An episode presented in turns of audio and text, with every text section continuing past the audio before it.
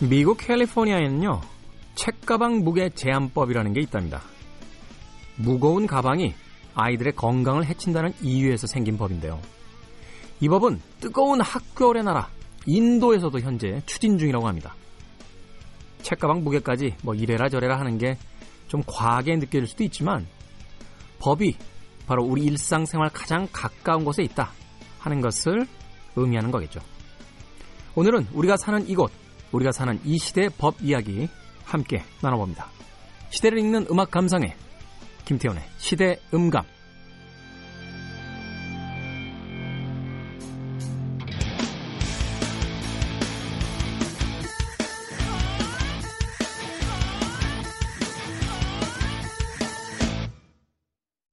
그래도 주말은 온다. 김태훈의 시대 음감.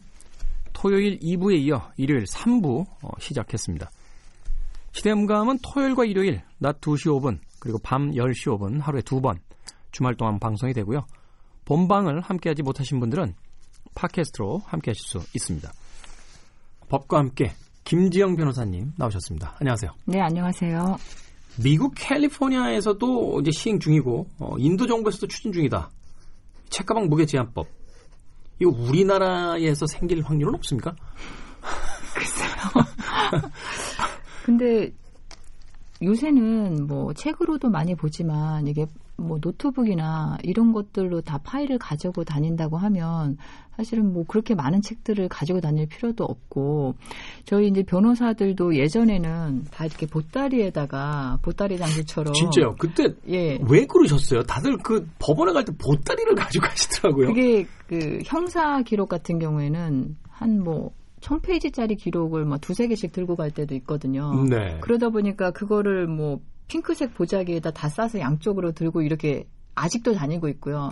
형사 소송은 그런데 이제 민사 같은 경우는 다 전자 소송화돼서 파일로 노트북 하나만 들고 가면 되거든요. 네. 그러니까 뭐 우리나라도 요새 뭐 아이들이 캐리어에다가 잔뜩 초등학교 다니는 그 어린 아이들이 캐리어에 잔뜩 이렇게 들고 다니는 거 보면 안쓰럽긴 한데. 그 네. 저도 무슨 애들 여행 가는 줄 알았더니 그게 아니라 그게 책 가방이래요. 그걸 그렇게 밀면서 다니더라고요. 그러니까 저희 집 주변에도 학원이 굉장히 많은데 정말 주말에도 그 학원들 차로 굉장히 막 주차나 이런 게 굉장히 혼잡하고 아이들이 주말에도 뭐 쉬지를 못하고 그렇게 공부를 하더라고요. 참.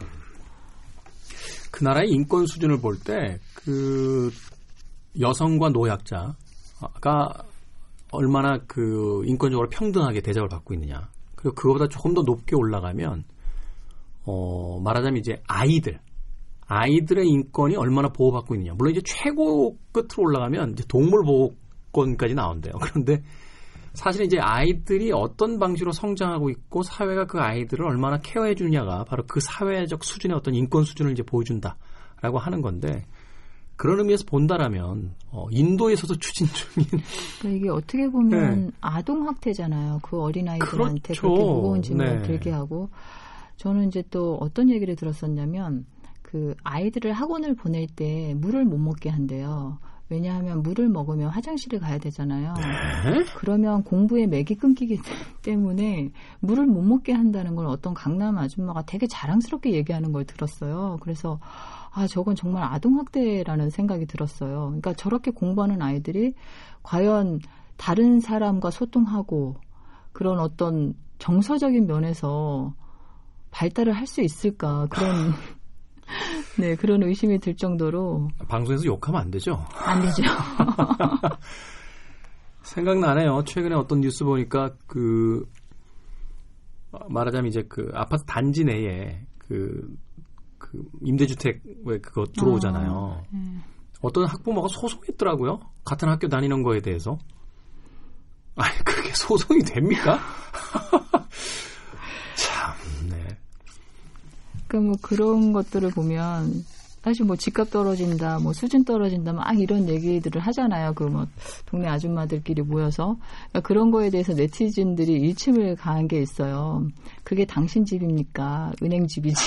그러니까 은행 집에 대해서 왜 당신이 이래라 저래라 하냐. 사실은 그 얘기 듣고 나서 저도 좀 뜨끔했습니다. 어 그러네 이게 은행 집이. 어, 제가 이 시간에 한번 이야기했는지 모르겠는데 좀 그런 부분들은 우리가 신경 좀 써야 될 것 같아요. 제가 이사를 가고 나서 아파트 단지에서 가장 황당했던 게 그 단지 내에 제가 예전에 다녔던 중학교가 있거든요. 주민들이 공고를 한 거예요. 그 중학교의 이름이 그 지역명이 아니라 이제 다른 이름인데 음. 그 중학교를 이 지역명으로 해야 네. 이 집값이 오른다. 그리고 학교에 건의하자 이름을 바꾸라고. 황당한 게 졸업생인데 아니 재학생과 졸업생도 뭐라고 안 하는데 왜 그 인근 주민들이 남의 학교 이름을 바꾸라고 그러냐고요. 자기들 집값을 올리겠다고. 참 대한민국 아파트 공학이라고 합니다만 어, 황당한 일들이 많습니다. 어찌됐건 그 해외의 사례를 통해서라도 우리 아이들 학교 다니는 데 있어서 혹시라도 그 무신경하게 대했던 그래서 아동들에게는 좀 힘든 어떤 버거운 것들이 없었는지 다시 한번 좀 쳐다볼 네. 수 있는 어, 기회가 됐으면 좋겠습니다. 자, 오늘 첫 번째 법 이야기 이 기사 아, 가져와 봤습니다. 신채호 후손의 소송 독립 유공자로 인정받기 어려운 현실. 이게 무슨 얘기인지 저도 한참 쳐다봤어요. 신채호 선생님의 후손이 독립 유공자로 인정을 못 받으면 대한민국에서 누가 과연 인정을 받을 수 있는지 어 이게 무슨 이야기입니까? 좀 설명을 좀 해주세요. 아, 좀 제가 좀 제목을 그러니까 연관된 거를 하다 보니까 그렇게 오해를 하실 수도 있는데 네. 하나는 이제 그 신채호 선생의 후손이 원래 신채호 선생의 그 소유지였던 땅에 대해서 그 반환 소송을 제기를 한 거고요. 이거와 맞물려서 실제로 이름 없는 독립투사들이 우리나라에서 유공자로 인정받, 인정받기도 힘들고 국적 회복도 어려운 그런 현실에 대해서 좀 말씀을 드리려고 두 가지 이슈를 이렇게 섞어서 보다 보니까 테디가 우리 테디가 헷갈린 것 같습니다. 잠깐만요. 그 어, 방송 듣고 당황하신 분들 계실 것 같은데 어, 제가 원했던 건 아니고요. 김지영 변호사님께서 꼭 저한테 태운 DJ라고 테디라고 호칭을 하고 계십니다. 이 사건을 그럼 하나하나 풀어서 조금 네. 설명을 좀 해주십시오. 예. 네. 어, 먼저 이제 신채호 선생이 1900 그 10년에 망명하기 전에 대한매일 신보에 내가 집문서를 잃어버렸다라는 광고를 내신 적이 있으세요. 네. 그리고 나서 1912년에 그 신채호 선생의 그 집터가 일본에 아, 국유로 되었고요. 그 이후에 일본인한테 불화가 돼서 일본인 소유가 되었다가 여러 차례 이제 소유권이 바뀐 결, 경, 이제 바뀐 결과 이제 불교 재단이 최종적으로 소유자가 됐는데 네. 그 친채호 선생의 며느리 그러니까 후손들이 그 땅은 원래 우리 땅이니까 돌려달라라는 소송을 했고요. 만약에 그거를 돌려주지 못할 경우에는 국가가 이러한 잘못을 바로잡지 못한 잘못이 있으니 국가가 손해배상을 해라 이런 취지의 소송을 제기를 했습니다. 네, 이게 지금 최근에 이제 소송이 제기가 된 건가요? 네. 어 그렇군요. 대부분 이런 비슷한 사건에서의 판례들은 어떻습니까? 네. 제가 음. 기억이 나는 게 뭐냐면 저희 돌아가신 할머니가요. 네. 그 돌아가신 뒤에 이제 유품 정리를 하는데 어, 이북 분이세요. 북에서 이제 그 일사후퇴 때 내려오신 분인데 그 북쪽의 땅 문서를 아직도 가지고 계시더라고요. 저 깜짝 놀랐어요. 음. 네. 그래서 사실은 아마도 그 할머니 입장에서는 통일이 되면 그 땅을 이제 본인이 소송을 할 수 있다고 아마 믿고 계셨기 때문에 그걸 가지고 계셨지 않았을까 하는 또 생각을 했었는데. 네. 그래서 이게 어려운 게요. 벌써 지금 이제 100년 전의 일이잖아요. 그리고 이게 좀 법적으로도 많이 꼬인 게 그러니까 조선 총독부가 1910년부터 한 9년간 토지 조사 사업을 하면서 이런 땅들 있잖아요. 그러니까 사유지도 국유화 해버리고 그냥 무단 수탈을 해버린 거죠. 그래서 네. 국, 그 일본 소유로 한 다음에 그거를 한국으로 넘어오는 일본인들한테 싼 값에 다 팔아버렸거든요. 그러니까 일단 그것만 놓고 보면 이건 남의 토지를 빼앗은 거기 때문에 일단 소유권이 없다고 보여지는데 문제는 광복 이후에 그게 한국 사람들끼리 소유권 이전이 계속되면서 새로운 관계가 형성이 된 거잖아요. 그렇죠. 그러니까 그 관계까지를 부정하기가 법적으로는 굉장히 힘든 거죠. 그것도 심지어는 이제 국가적 편제가 바뀌었잖아요. 이게 봉건주의 국가였다가 사실은 그죠? 그 임금을 이제 인정하는 어, 과거의 어떤 그런 국가였다가 이게 공화국으로 변한 거잖아요. 사실은 해방 이후에. 그러다 이제 국가 편제가 바뀐 건데 말하자면 조선이 건립이 됐는데 물론 상황은 좀 다릅니다만 고려 시대 땅을 내놓으라고 그랬을 때 과연 왕조가 바뀐 그 다음 그 국가 그걸 인정해 줄 것이냐.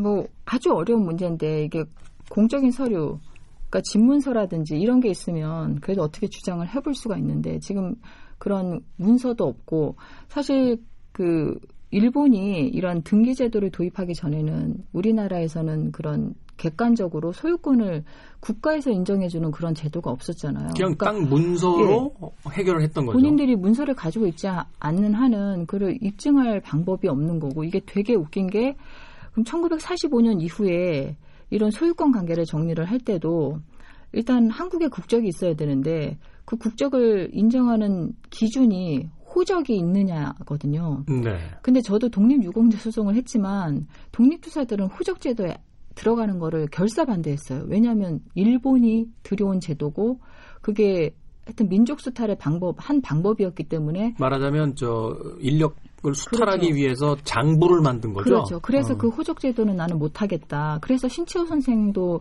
호적에 입적하는 거를 거부를 했고 그래가지고 국적 회복도 2009년인가 최근에 이루어진 거거든요. 그래서 그런 일본이 들여온 호적 제도를 기초로 해서 국적을 주고 그 국적을 사, 가진 사람한테 소유권을 인정을 하다 보니까 신치호 선생 같은 케이스에는 집문서도 없고 국적도 없고 이러다 보니까 사실 소유권을 회복하기가 그동안 굉장히 어려웠던 거죠. 음.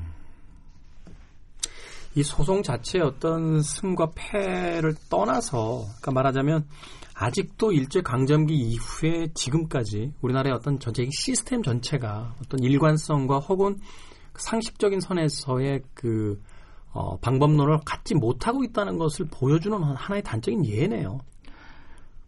그러니까 국가가 사실 이런 독립 유공자나 독립 유공자의 후손에 대해서 정말 적극적으로 발굴을 하고 도와주고 빼앗긴 게 있으면 찾아주고 해야 되는데 그런 거에 대해서 너무 소극적이었고 그리고 우리 왜 위안부 할머니 관련해서도 그 10년 전인가 헌법재판소에서 판결이 나올 때 그 위안부 할머니들에 대해서 아무런 손해배상도 하지 않고 아무런 국가적 조치도 취하지 않은 게 위헌이라고 얘기를 했거든요. 네. 그런 맥락에서 보면 사실 이런 독립유공자의 빼앗긴 땅을 적절한 시기에 제대로 찾아주지 못한 것도 국가의, 국가의 부작이고 그것도 위헌이라고 저는 생각이 들거든요. 자신들의 임무를 방기한 거죠, 네. 국가가. 네. 그렇죠. 그러면 충분히 어떤 소송의 그 건이 될 수 있다는 것을 한 번쯤 또 생각을 해봐야겠네요. 제가 이게 보훈 사건 하면서 굉장히 답답했던 게, 그러니까 어떤 분이 그 자기 조상을 이제 독립유공자라고 해가지고 국가 사료관 뭐 다 찾아다니면서 그 사료를 모아서 국가유공자로 인정을 해달라고 10년간 보훈처에다가 인정 신청을 했거든요. 근데 보훈처가 다 거절이에요. 거절인 이유는 공적인 서류를 가져와라. 그럼 공적인 서류는 뭐냐? 호적이나 족보거든요.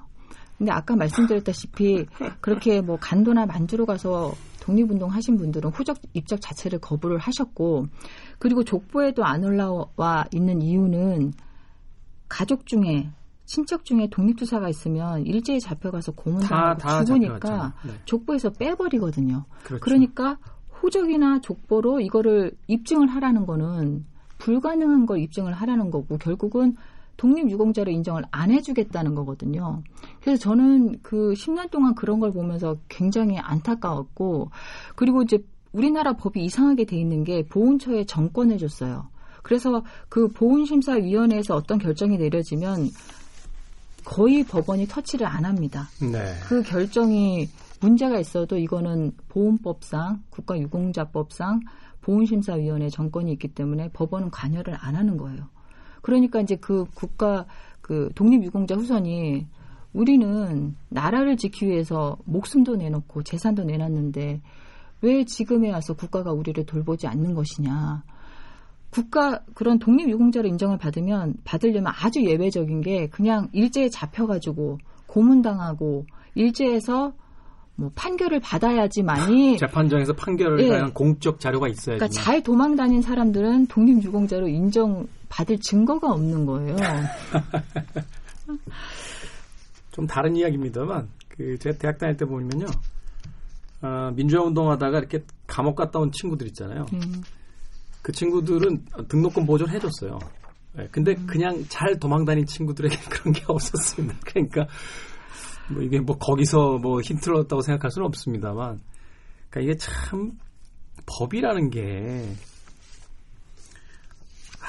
우리들의 어떤 기본적인 상식 바깥에서 그 운영되는 경우가 이렇게 많다라는 생각을 하게 되네요. 또 하나는 지금 변호사님 이야기 듣다가 떠오른 건데 우리가 소위 뭐 연변족이다, 조선족이다 하는 그 많은 사람들 사실은 어떤 희화된 개그의 소재로 쓰이기도 하고 음. 또는 우리들의 어떤 일자리를 뺏어간다라고 해서 눈살찌 부리는 그런 사람들도 있는 것이 현실인데 물론 그분들이 다는 아닙니다만 꽤 많은 퍼센테이지가 실제로 독립운동을 했던 무명 독립운동가들의 이제 자선인 경우들이 되게 많다 하는 네. 이야기를 들었었거든요. 예. 그런 의미에서 본다라면 이거 뭐 독립운동을 해도 윤봉길이나 안중근 정도의 클래스의 독립운동을 해야지만 뭐 국가가 인정을 해주겠다. 또는 뭐 사람들에게 이제 말하자면 환영받을 수 있다. 이렇게 이야기하는 것도 우리가 사실은 일제 강점기와 그 이후에 피해자들을 구제하는 여러 가지 그 상황 속에서 좀 안타까운 어떤 현실이 아닌가 하는 또 생각이 드네요. 그래서 뭐 사람들이 자조적인 말로 독립운동을 하면 3대가 망하고 친일을 하면 3대가 아니라 그냥 그 이상으로 흥하는 것 같거든요. 그러니까 목숨을 내놓는 건 물론이고 그냥 가지고 있던 땅도 빼, 빼앗기고 그리고 시간이 지나서 그걸 회복을 하려고 해도 법적으로 너무 허술하거나 그 유공자나 유공자 가족에게 너무 엄격한 증명을 요구하니까 인정받을 길이 없고 그러니까 제가 아까 그 말씀드렸던 그 사건에 있어서도 같이 독립운동 했던 사람은 잡혀서 일제 판결을 받았거든요. 근데 그 판결문에 이분의 이름이 나와요. 그리고 그 분의 묘지에 이분의 이름이 나오고 같은 동네 사람이에요. 그런데도 불구하고 호적이랑 족보가 없으니까 인정을 안 해주는 거죠. 그리고 이제 이런 독립투사들은 사실 결혼도 안 하고 후손들이 없거든요. 그렇죠. 그러면 독립유공자 신청을 할 수 있는 주체 자체가 없기 때문에 정말 여러모로 인정받기가 어렵게 돼 있습니다. 그러면요 국가에서 어, 발굴하는 어떤 부서 같은 것도 좀 전략적으로 지원이 돼야 되는 게 아닌가 하는 생각이 듭니다.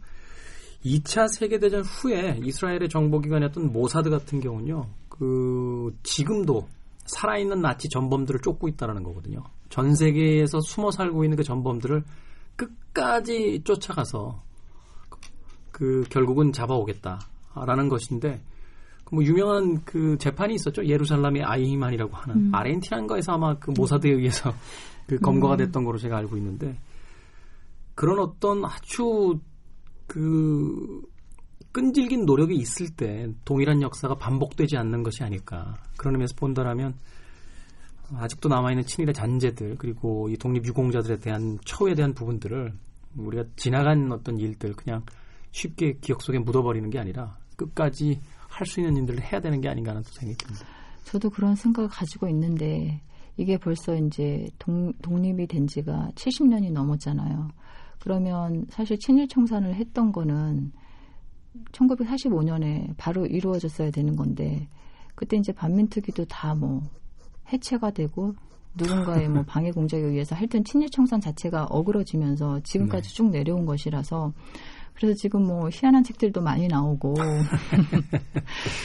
과연 이게 제대로 역사를 바로 세우기를 할 수 있을까 늦은 건 아닐까 그런 두려움이 있습니다. 프랑스 파리나 뭐 네덜란드 같은 경우 보세요. 그 나치가 나가고 연합군이 들어오는데 뭐 그게 뭐 하루 이틀도 아니고 들어오는 순간 바로 부역자들 잡아다 광장에다 앉혀놓고 머리부터 밀어버리고 그 응징하는 거 딱 봤을 때 사실은 역사가 반복되지 않기 위해선 뭔가 강력한 어떤 처벌과 함께 또 그 시대에 희생된 분들에 대한 또 우리들의 끈질긴 그 처우 개선에 대한 노력이 좀 있어야겠다라는 네. 생각을 해봤습니다.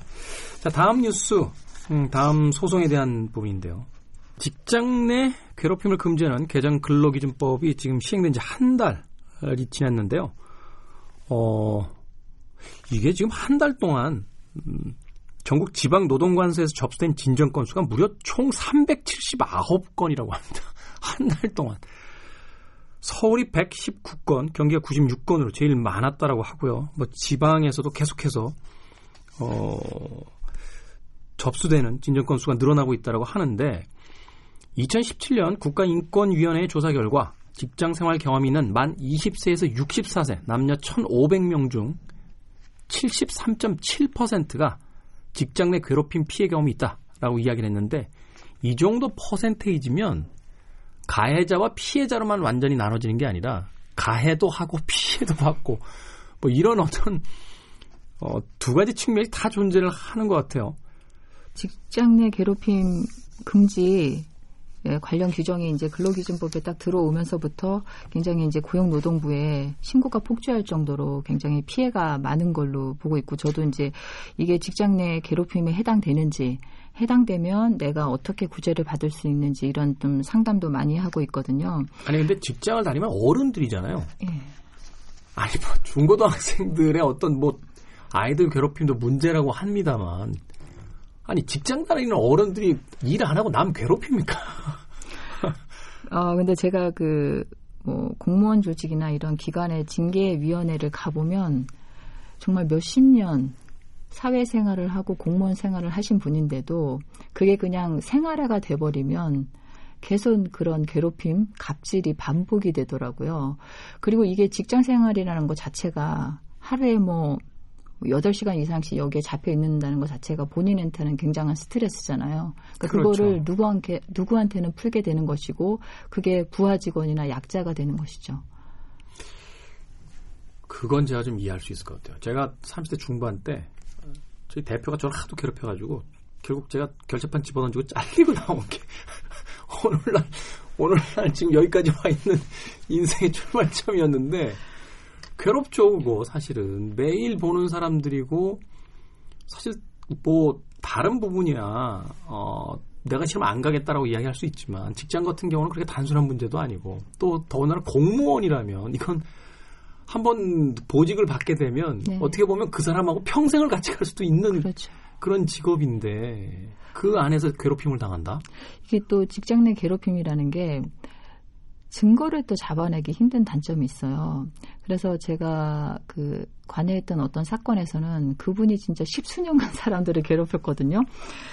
근데 뭐 이렇게 단발적으로 괴롭혔으면 증거가 없을 텐데 십수년 동안 부서를 옮겨 다니면서 사람들을 괴롭히다 보니까 진술이 막 정말 수십 명의 진술이 나오고 그 진술이 서로의 증거가 되는 거죠. 음. 근데 이제 그분은 아마 인식을 못했던 것 같아요. 계속 이제 직책이 높아지면서 뭐 사람 직장이 그런 거지 뭐 이런 식으로. 그렇죠. 폭언을 계속 일삼고 사람들을 마치 자기 그냥 개인 몸종 부리듯이 부렸는데 그게 이제 수십 년간 되어 보다니까 너무 당연하게 여긴 거고 그러니까 이제 계속 그런 하여튼 불평이 쌓이고 결국은 그분은 이제 중징계를 당했거든요.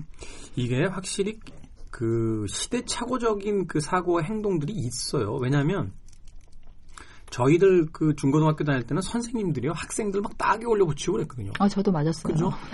막 엎어놓고서는 막 그 강목 같은 거로 막 줄빠따 때리고 우리 줄빠따라는 표현이 아, 그렇죠. 엉덩이를 막 막 수십 대씩 때려댔는데 지금 생각하면 그 어마무시한 학교 폭력인데 그런 시대를 살다 보니까 그 중역이 되신 분도 신입사원 들어왔을 때 이제 고참들에게 똑같은 취급을 받았겠죠. 그러니까 당연히 직장에서는 그런 거 아니야? 라고 생각했는데 세상이 변하고 이제 사람들의 상, 그 사고가 변했다는 걸 이제 캐치 못한 상태에서 지금은 이제 직장 내 어떤 괴롭힘 혹은 폭언의 상사로서 이제 여러 가지 소송의 대상이 되는 이런 일들이 이제 벌어지게 되는 거군요. 어. 그래서 이제 제가 그 상담받는 유형이 그러면 어떤 게 직장 내 괴롭힘이 되는 거냐. 그러니까 지금 말씀하신 것처럼 폭언이나 아니면 이제 부당한 업무 지시. 그러니까 예를 들어서 주말에 뭐 카톡을 통해서 일을 시킨다든지. 제가 봤던 어떤 분은 별명이 주말 알람이었어요. 주말마다 직원들한테 그 카톡으로 계속 일을 시키니까 주말 알람이라는 별명이 붙을 정도로 그 스트레스 지수를 외국에서 측정해 봤는데요. 주말에 직장 상사한테 카톡 받을 때 받는 스트레스가 번지 점프 뛰어내릴 때 받는 스트레스랑 거의 똑같다고 나온다고 하더군요. 그래서 그런 부당한 업무 지 시 그리고 뭐 일을 주지 않는다든가 따돌림 이런 것들이 이제 대표적으로 직장 내 괴롭힘 유형으로 이제 말해지는데 그러면 언뜻 보면 아 직장 내 괴롭힘을 하면 내가 뭐 형사처벌 받나? 근데 형사처벌 규정이 없는 거예요. 그러니까 직장 내 괴롭힘을 누군가 하더라도 형사처벌이 되는 건 아니고 다만 그 사용자가 직장 내 괴롭힘을 신고한 그 근로자를 뭐 불이익을 준다든가 하면 그 사람은 형사처벌을 하는데 저는 이 규정이 왜 들어갔는지 이해를 못 하겠어요. 그러니까 음. 그러니까 직장 내 괴롭힘을 한 사람을 처벌하는 건 모르겠지만 그 신고한 사람한테 불이익을 주는 케이스가 있을 수가 있을까? 말하자면 뭐 인사 불이익이다, 음, 뭐, 뭐 그렇죠. 이런 건 부당해고다 예, 예. 이런 건데 그거는 그 관련 법이 따로 있는 거잖아요. 뭐 그렇죠. 부당해고는 근로기준법 같은 예. 게 있을 테고. 그래서 진, 그 갑질을 하고 실제로 괴롭히는 당사자에 대한 처벌은 없고 그 사용자에 대해서 형사처벌을 한다고 하니까 조금 이해가 안 되는 부분이었고요. 그렇다고 하더라도 이게 보통 폭언 같은 경우에는 명예훼손이나 모욕을 수반을 하거든요. 네. 많은 사람들 앞에서 그렇죠. 예, 하는 것이기 때문에 또 그거는 당연히 직장 내 괴롭힘인 동시에 형사처벌 대상이 되는 거죠. 이게 그러면 좀 정리를 해서 좀 여쭤볼게요. 어떤 케이스일 때 직장 내 괴롭힘으로써 이게 그 관련자를 받든지 형사처벌은 되질 않는다. 네. 라고 하면 결국 이제 민사에 대한 이야기인데 네. 어떤 경우에 이게 소송으로 갈 수 있는 부분이 있는지 그리고 네. 우리가 그것을 증명하기 위해서 해야 될 게 뭐가 있는지 그러니까 직장 내 괴롭힘의 아주 뭐 강력한 증거는 동료 직원들의 진술이고 네. 피해자가 또 여러 명이면 그 피해자의 진술 각자가 서로의 증거가 되는 것이고요. 그러니까 폭언도 이런 게 있을 거 아니야. 너 도대체 일 똑바로 안 해? 뭐 이런 그 정도를 가지고 폭언이라 이야기할 수도 없고 예. 사실은 뭐 어떤 육두문자나 욕이 나와야 된다. 이런 예. 기준들이 분명히 있을 것 같은데. 근데 기준이라고 하기보다는 그러니까 지금 말씀하신 것처럼 욕을 하는 경우도 굉장히 많고요. 뭐 덜 떨어졌다는 등, 뭐 뚱뚱하다는 등, 뭐그 정도니까는 계속 뭐 몇 년째 그 자리에 그러니까 이런 거는 사실은 명예훼손에 해당되는 음. 거죠.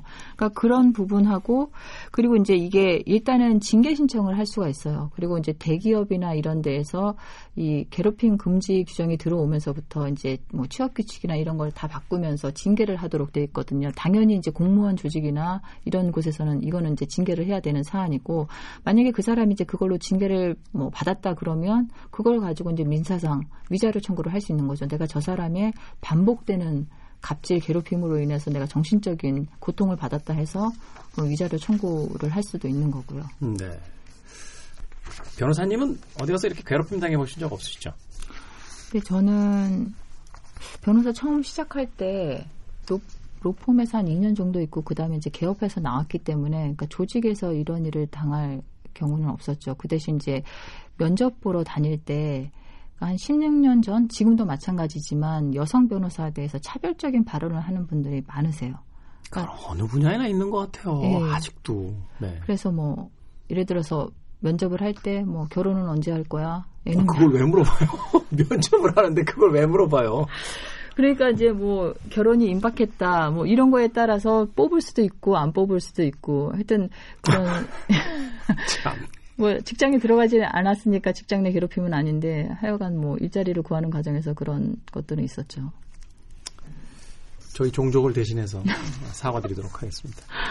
자, 법과 함께 오늘도 김지영 변호사님과 함께 아, 일요일 3부 함께 봤습니다. 고맙습니다. 네, 감사합니다. 음악 한 곡 들려드리겠습니다. 아, 앞서서의 그 독립 유공자들에 대한 이야기 또 직장 내 괴롭힘에 대한 이야기 마이클 잭슨의 곡 골랐어요. You're not alone.